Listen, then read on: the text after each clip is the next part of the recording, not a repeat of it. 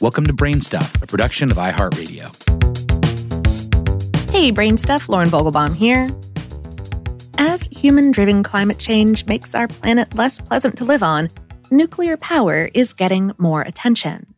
Solar and wind energy can help cut greenhouse gas emissions too, but if a solution can be found to climate change, nuclear power is probably going to be part of it. Although nuclear power doesn't produce the climate-altering gases that create a problem with other sources of electricity, it does carry with it certain risks. For starters, disposing of radioactive waste from nuclear power plants presents a difficult problem. What to do with such dangerous byproducts? Also, what happens if the core melts down and creates an environmental catastrophe, as happened in Chernobyl, Ukraine in nineteen eighty-six? There are other concerns as well, but given our current energy predicament, there are plenty of reasons to keep plugging away at making nuclear power safer.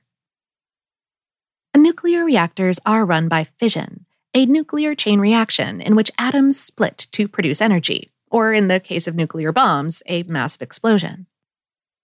For the article this episode is based on, HowStuffWorks spoke via email with Steve Kron, a professor in the Department of Civil and Environmental Engineering at Vanderbilt University.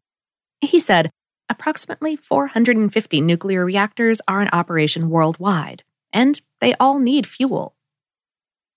He noted that, for the most part, these reactors operate on uranium two thirty-five, and the nations that partially recycle the fuel, France, Russia, and a few other countries, combine it with recycled plutonium two thirty-nine to make what's called mixed oxide fuel. Plutonium is a byproduct of used fuel from a nuclear reactor, and it's cool that it can help recycle uranium. However, it's highly toxic and is the most frequently used material for nuclear weapons, which is one reason why scientists have continued to explore other options. Which brings us to thorium.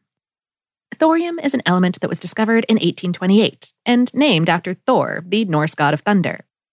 And some scientists think that it's the answer to our nuclear power problems.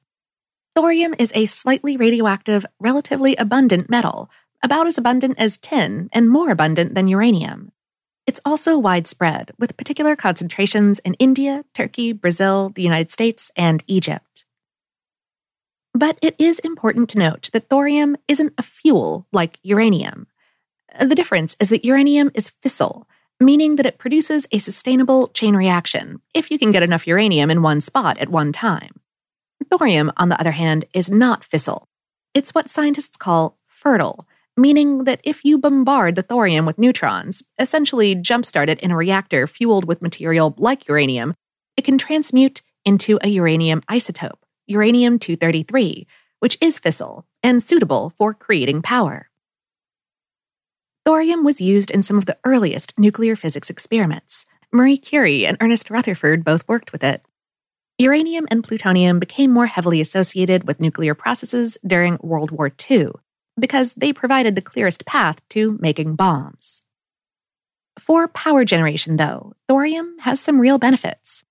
Uranium two thirty-three formed from thorium is a more efficient fuel than uranium two thirty-five or plutonium, and its reactors may be less likely to melt down because they can operate up to higher temperatures. In addition, less plutonium is produced during reactor operation, and some scientists argue that thorium reactors could destroy the tons of dangerous plutonium that have been created and stockpiled since the nineteen fifties.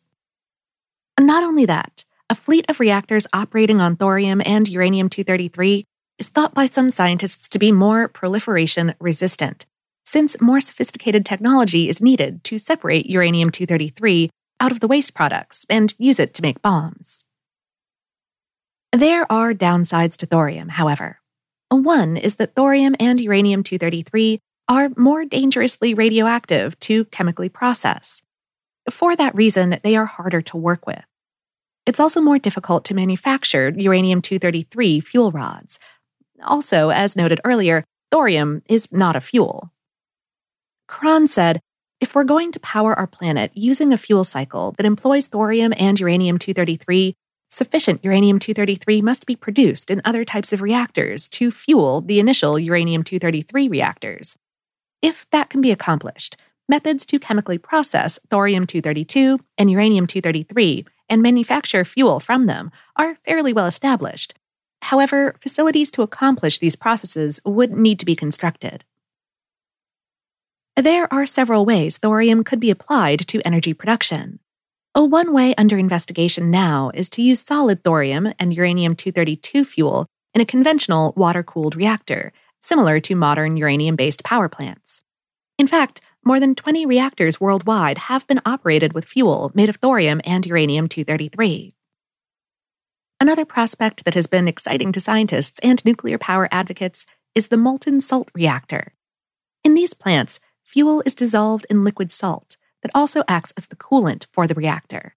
The salt has a high boiling point, so they can be more efficient in electricity generation, and even huge temperature spikes will not lead to massive reactor accidents, such as the disaster that occurred at Fukushima. It might sound like this kind of reactor is almost the stuff of science fiction, but just such a reactor was operated in the United States in the nineteen sixties and is currently being built in the Gobi Desert in China.